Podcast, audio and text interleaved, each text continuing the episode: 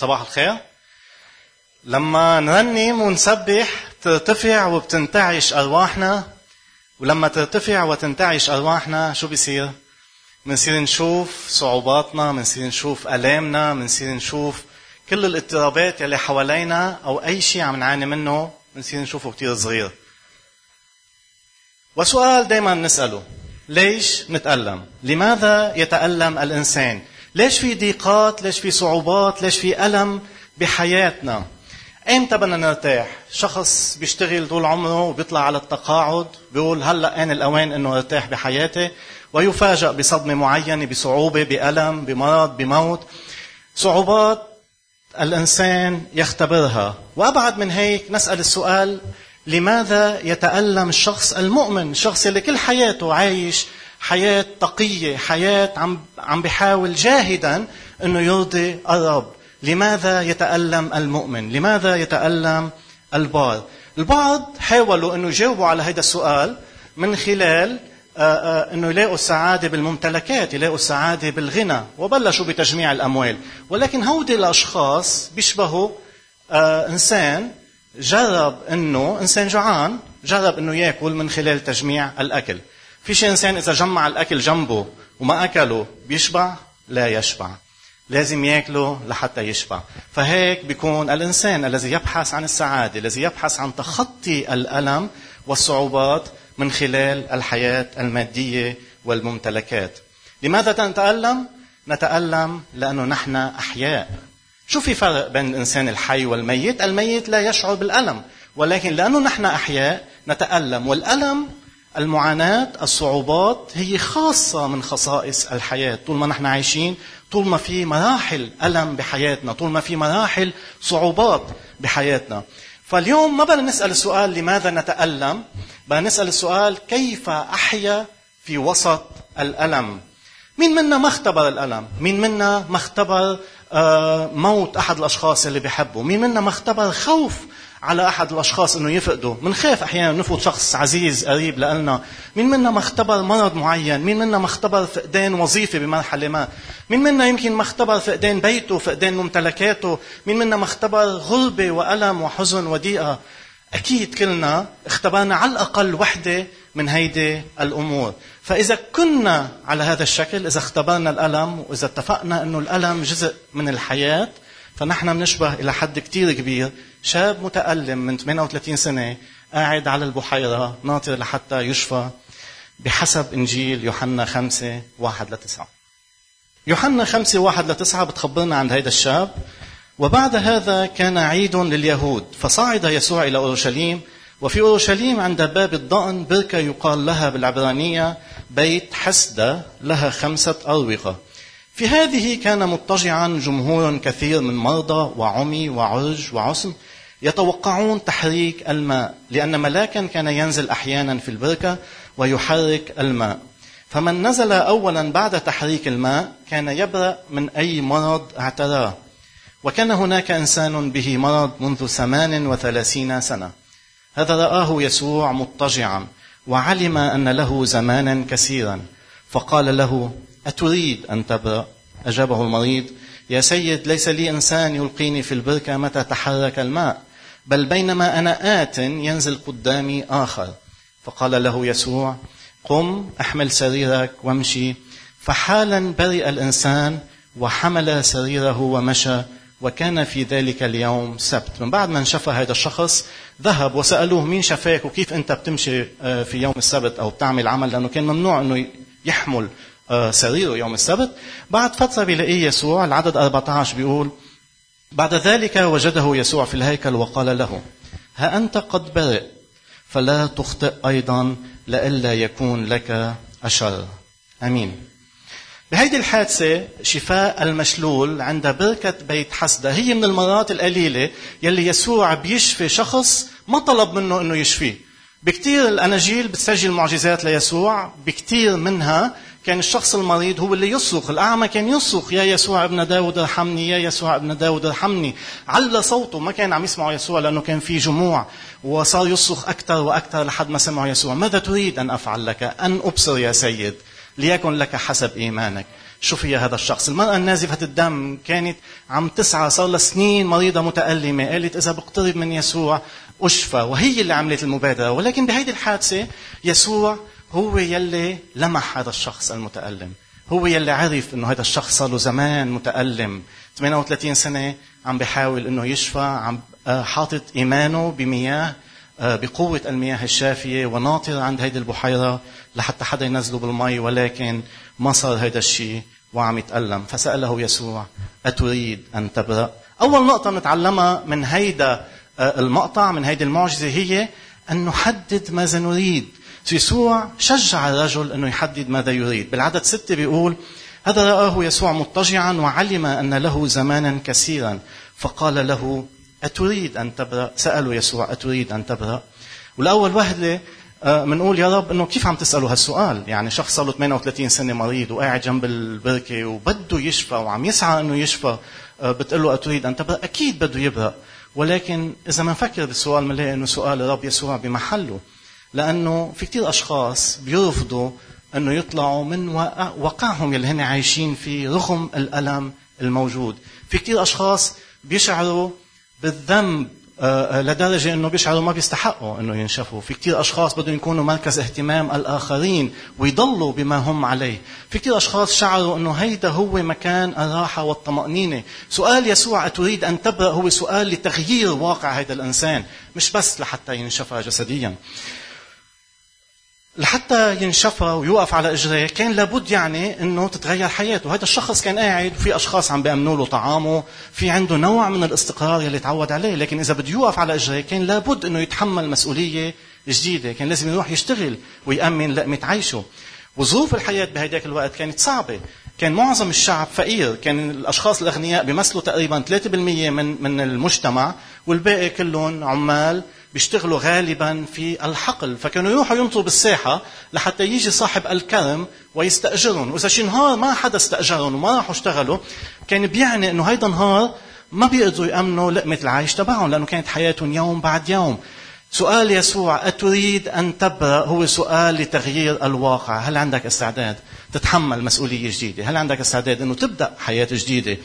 مش بس اجى يسوع شافه متألم وشافاه وانتهى الأمر. شو بدك؟ بدك تحدد شو بدك. أتريد أن تبرأ؟ وهذا السؤال لابد إنه نطرحه على أنفسنا اليوم. بدنا نحدد شو بدنا. إذا شخص مثلا بده يعمل بده يخفف من وزنه بيعمل رياضة بخفف أكله. إذا شخص بده ينجح بمدرسته بيجتهد بدرسه وبينجح بمدرسته.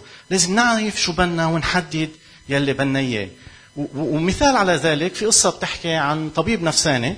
قرر إنه يغير أسلوب العلاج يلي بيتبعه. فقال إنه كل شخص بيجي لعندي وبيحكيني عن مشكلته بدي أقول له يستبدل عبارة لا أستطيع بعبارة لا أريد. وبالفعل اجى لعنده آه، رجل وزوجته وحطهم بوجه بعضهم. وبلش الزوج يحكي قال أنا لا أستطيع أن أتفق مع زوجتي. فوقفوا الطبيب قال له بدي أستبدل عبارة لا أستطيع بدك تقول أنا لا أريد أن أتفق مع زوجتي بدك تعرف شو بدك. يا أنت ما في كلمة لا أستطيع. علميا بالنسبة للطبيب النفسي آه، آه، عبارة لا أستطيع هي حجة واهية حجة عذر مش موجود. لا أستطيع يعني لا أريد. الزوجة قالت لا أستطيع التواصل مع زوجي فوقف الطبيب قال لها بدك تقولي لا أريد التواصل مع زوجي.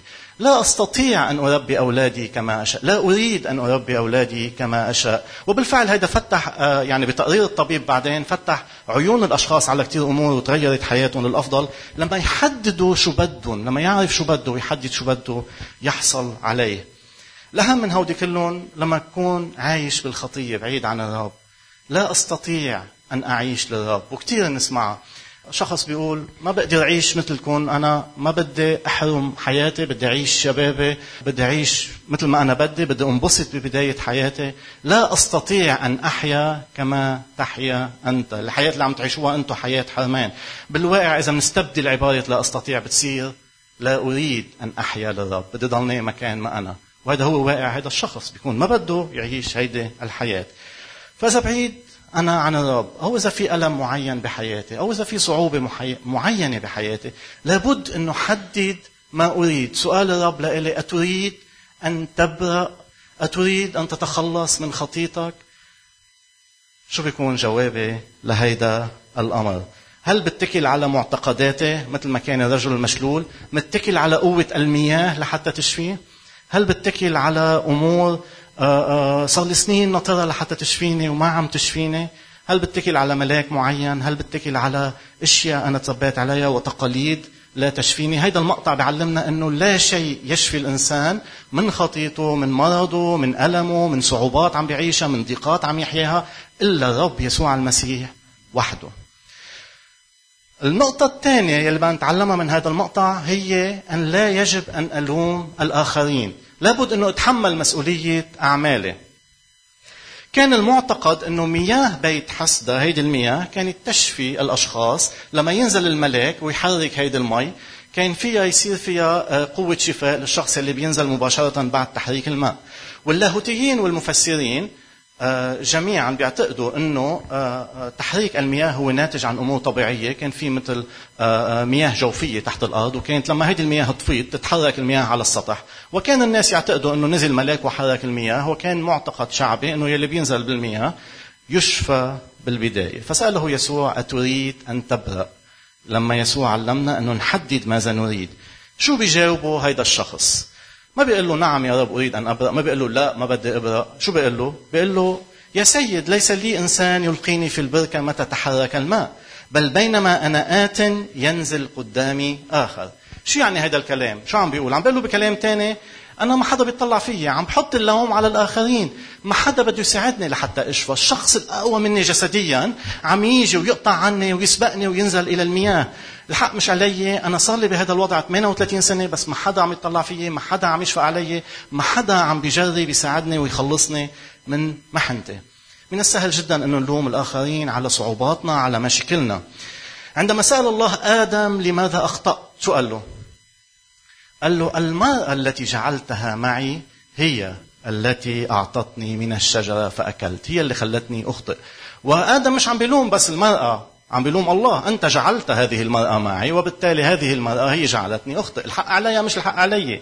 ما بتحمل مسؤولية أعمالي. أنا أخطأت. ما بتحمل مسؤولية أعمالي. عندما سأل موسى هارون عن سبب سماحه للشعب إنه يعبد العجل بعد ما موسى أخرج الشعب بقوة عجائبية بعد ما الرب سار أمامهم وشق البحر وفي الصحراء أطعمهم المن وأمنهم المياه لحتى يعيشوا ويستمروا بشكل فوق الطبيعة بشكل عجائبي دعا الله موسى لحتى يتكلم له ولما موسى تأخر شو صار؟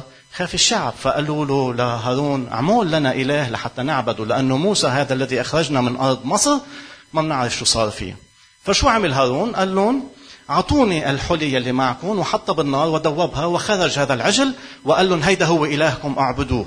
فنزل موسى وغضب من هذا الأمر وسأله ليش عملت هيك؟ فبدل ما يكون جواب هارون أخطأت وفعلت هذا الخطأ شو بيقول له؟ بحاول يحط الحق على الآخرين. لا يحمى غضب سيدي أنت تعرف الشعب أنه في شر فقالوا لي اصنع لنا آلهة تسير أمامنا لأن هذا موسى الرجل الذي أصعدنا من أرض مصر لا نعلم ماذا أصابه. فقلت لهم من له ذهب فلينزعه ويعطني. فطرحته في النار فخرج هذا العجل. مش انه تحمل مسؤوليته كقائد لا. ما خاصني أنا هن طلبوا مني وهن شعب شرير وأنا بخاف منهم. عملت لهم هذا العجل ليعبدوه. بيلاطس عندما كان عليه أن يتخذ قرار بشأن يسوع شو عمل؟ سلم يسوع إليهم وغسل إيديه وقال أنا ما خصني مع أنه هو كان صاحب قرار وكان بيقدر يأخذ القرار أن يطلق يسوع حر. ولكن خاف على مركزه خاف أنه يوصل الأمر لقيصر إلى آخره. حط المسؤولية على الآخرين وما تحمل مسؤولية أعماله. كثير من المرات نحن بنعمل نفس الشيء. كثير من المرات الناس بتعمل نفس الشيء. قد إيه بنسمع؟ قد إيه بشتغل؟ ما حدا بيقدر. هيدي العبارة. قد إيه بنسمع من تلميذ الحق على الأستاذ؟ أنا جبت علامة متدنية. قد إيه بنسمع مديري حاطي تحتاطي مشان هيك أنا تركت وظيفتي. قد إيه بنسمع لو كانت الطرقات منيحة وفي إنارة ما كنت عملت حادث. كل هيدي الأمور عم نلوم الآخرين عم نلوم الظروف المحيطة بنا عم نلوم الدولة الحكومة عم نلوم الآخرين على أخطائنا. خرج مرة الملك ويليام في بريطانيا لحتى يزور أحد السجون. وراح على السجن ودعا المساجين خارجا وقال لهم كل واحد يطلب شو بده. فكلهم بالدور قالوا أنا بريء وبده أخرج حر أنا بريء وبدي أخرج حر أنا بريء وبدي أخرج حر. كلهم ما عدا واحد بالنهاية قال أنا مذنب وبستحق وبتحمل مسؤولية أعمالي وبستحق يلي عم بيصير فيي. ففي الحال الملك طلب أن يطلق هذا الرجل قال أنتم أبرياء فخليكم مجموعة أبرياء مع بعضكم ما بدي هيدا المجرم يلوث لكم أفكاركم. فأطلقوا حر وبقيوا هن أبرياء بالسجن. بنلاقي صعوبة إنه أقول أنا مسؤول. بنلاقي صعوبة إنه أقول الخطأ خطأي. رب يريدنا إنه نتحمل مسؤولية أعمالنا. رومية 14 12 كل واحد منا سيعطي حساب عما سيفعله أو عما فعله لله. بيوم الأيام رح نوقف أمام الله ونعطي حساب عن كل شيء فعلناه. ما فينا نقول أمام الله بيوم الدينونة إنه الحق على بيي الحق على أمي الحق على جاري الحق على عمي الحق على الدولة الحق على الظروف الحق على لحتى أنا أخطأت أو فعلت هذا الأمر. علي أنا أخطأت وفعلت هذا الأمر. فإذا أول نقطة بدنا نحدد شو بدنا. ثاني نقطة ما بدنا نلوم الآخرين وبدنا نتحمل مسؤولية أعمالنا. ثالث نقطة بدنا نحط مجهود. فيسوع آه، شو بيقول للشخص؟ قال له يسوع قم أحمل سريرك وامشي. فحالا برئ الإنسان وحمل سريره ومشى. وبكثير من معجزات يسوع لما بده يشفي الشخص بيطلب منه إنه يعمل خطوة فيها مجهود وفيها إيمان بالبداية. إذا بتتذكروا العشر برص إجوا لعند يسوع وقالوا له بدنا نشفى.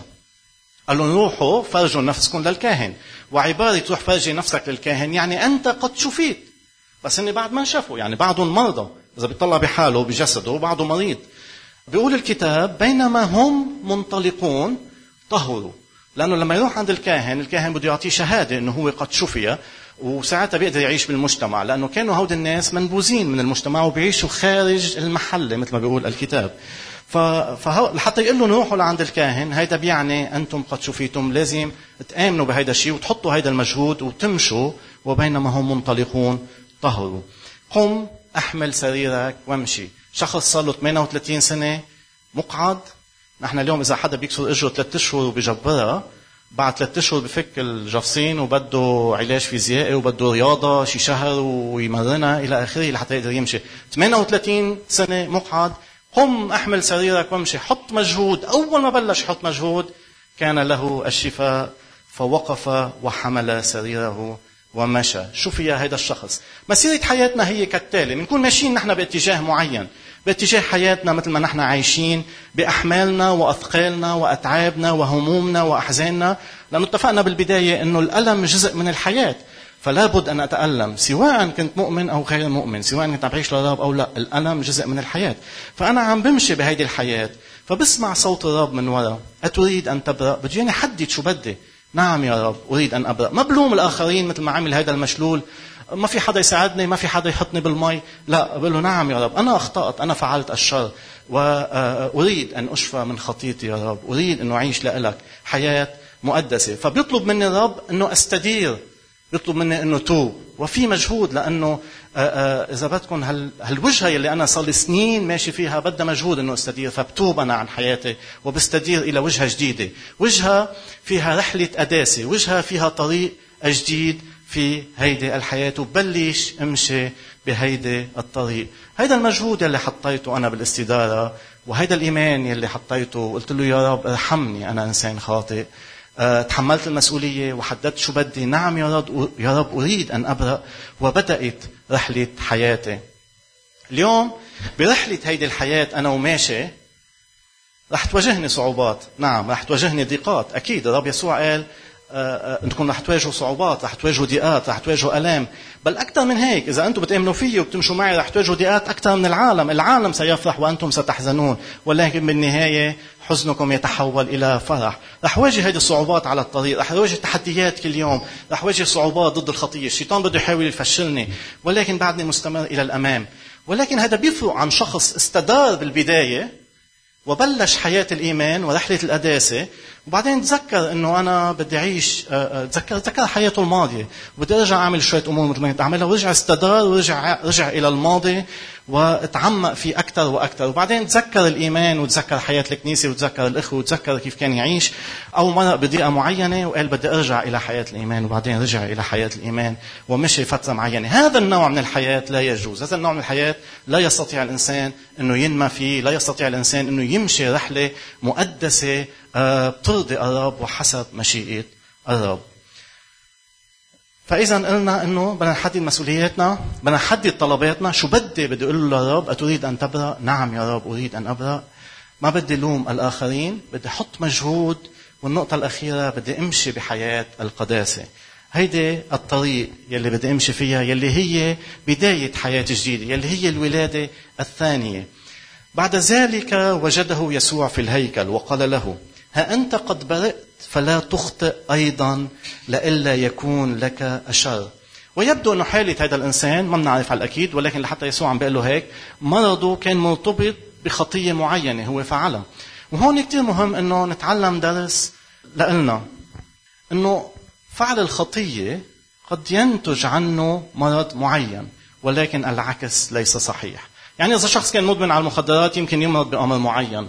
بحسب الأمراض المتعلقة بالمخدرات، إذا شخص مدمن على الكحول يمكن يمرض بأمراض معينة، نعم الخطية قد تسبب مرض معين ولكن الشخص المريض ليس إنسان خاطئ، مثل ما كان المعتقد بهيديك الأيام. سألوا يسوع لما شاف الأعمى من أخطأ هذا أم أبواه؟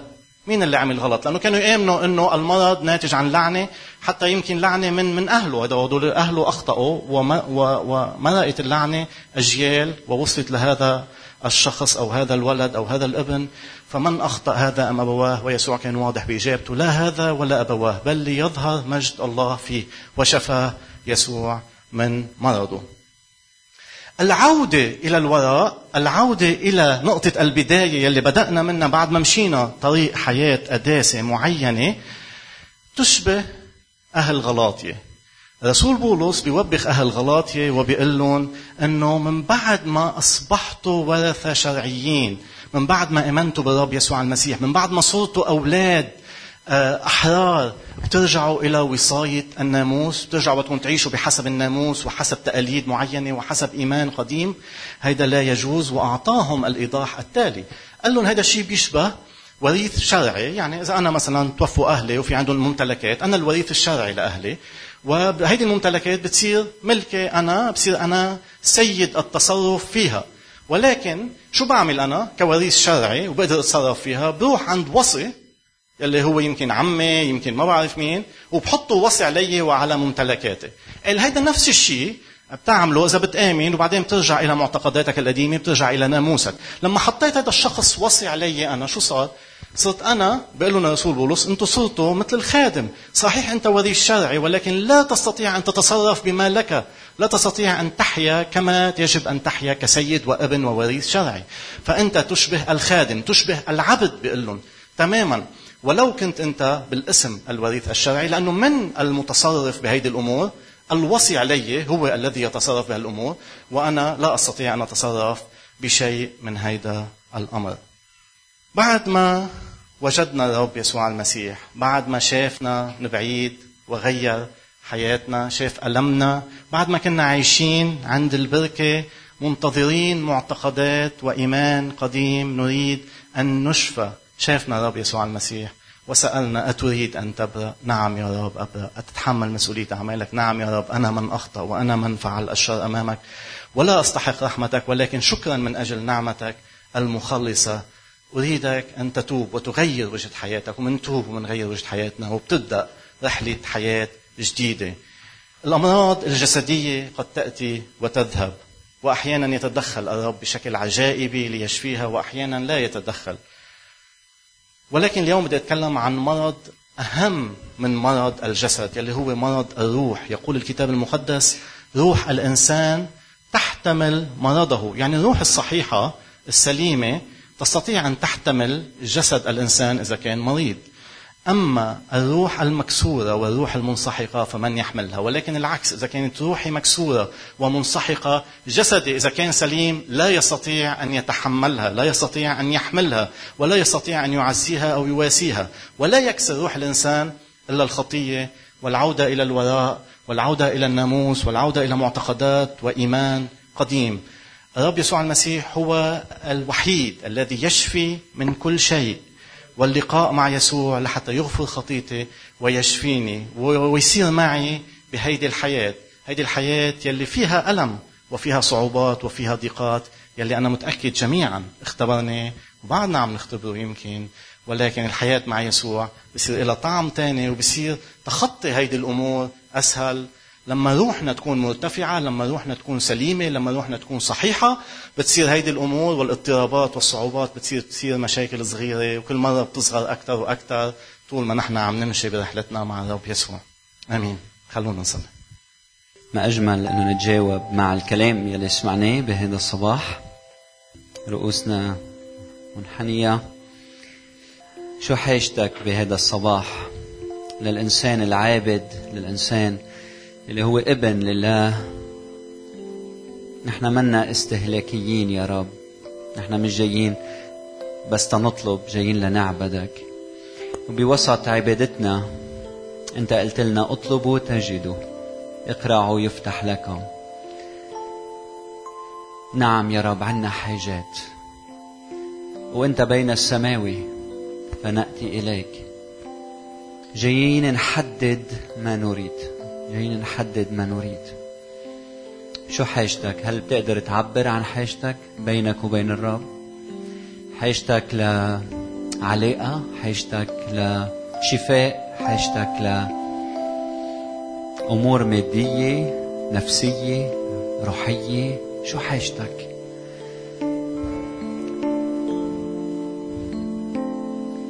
بداية الشفاء إنه نعرف شو حاجتنا. شو هي حاجتنا الحقيقية يا رب؟ يا ليتك تعلنها لإلنا. هذا المفلوج كانت حاجته إنه كان مفكر حاجته إنه ينطرح في المياه. لكن حاجته الحقيقية كانت ليسوع المسيح. يا رب ساعدنا نعرف حاجتنا. حاجتنا يلي فعلا بتروينا يلي فعلا بتعطينا ما نحتاج إليه. افتح عينينا أيها الرب. نور أذهاننا أيها الرب. وسع قلوبنا أيها الرب. لحتى نعرف بالتحديد ما نريد.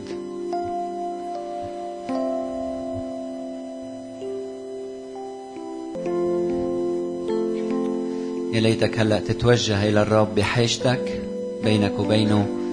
ونحن بروح الصلاة كجماعة كعيلة المسيح. هيدا المفلوج كان عاجز إنه يوقف ويمشي. كان بحاجة لكلمة المسيح لسلطان المسيح. فيمكن حاجتنا يا رب ما بنعرف مش قادرين. عجزنا. ضايع. غرقان. بعيد مقعد إرادتي مشلولة. ما عندي موهبة ما عندي علم ما بعرف. يمكن أحباط يمكن صرختنا صرخة ضعف.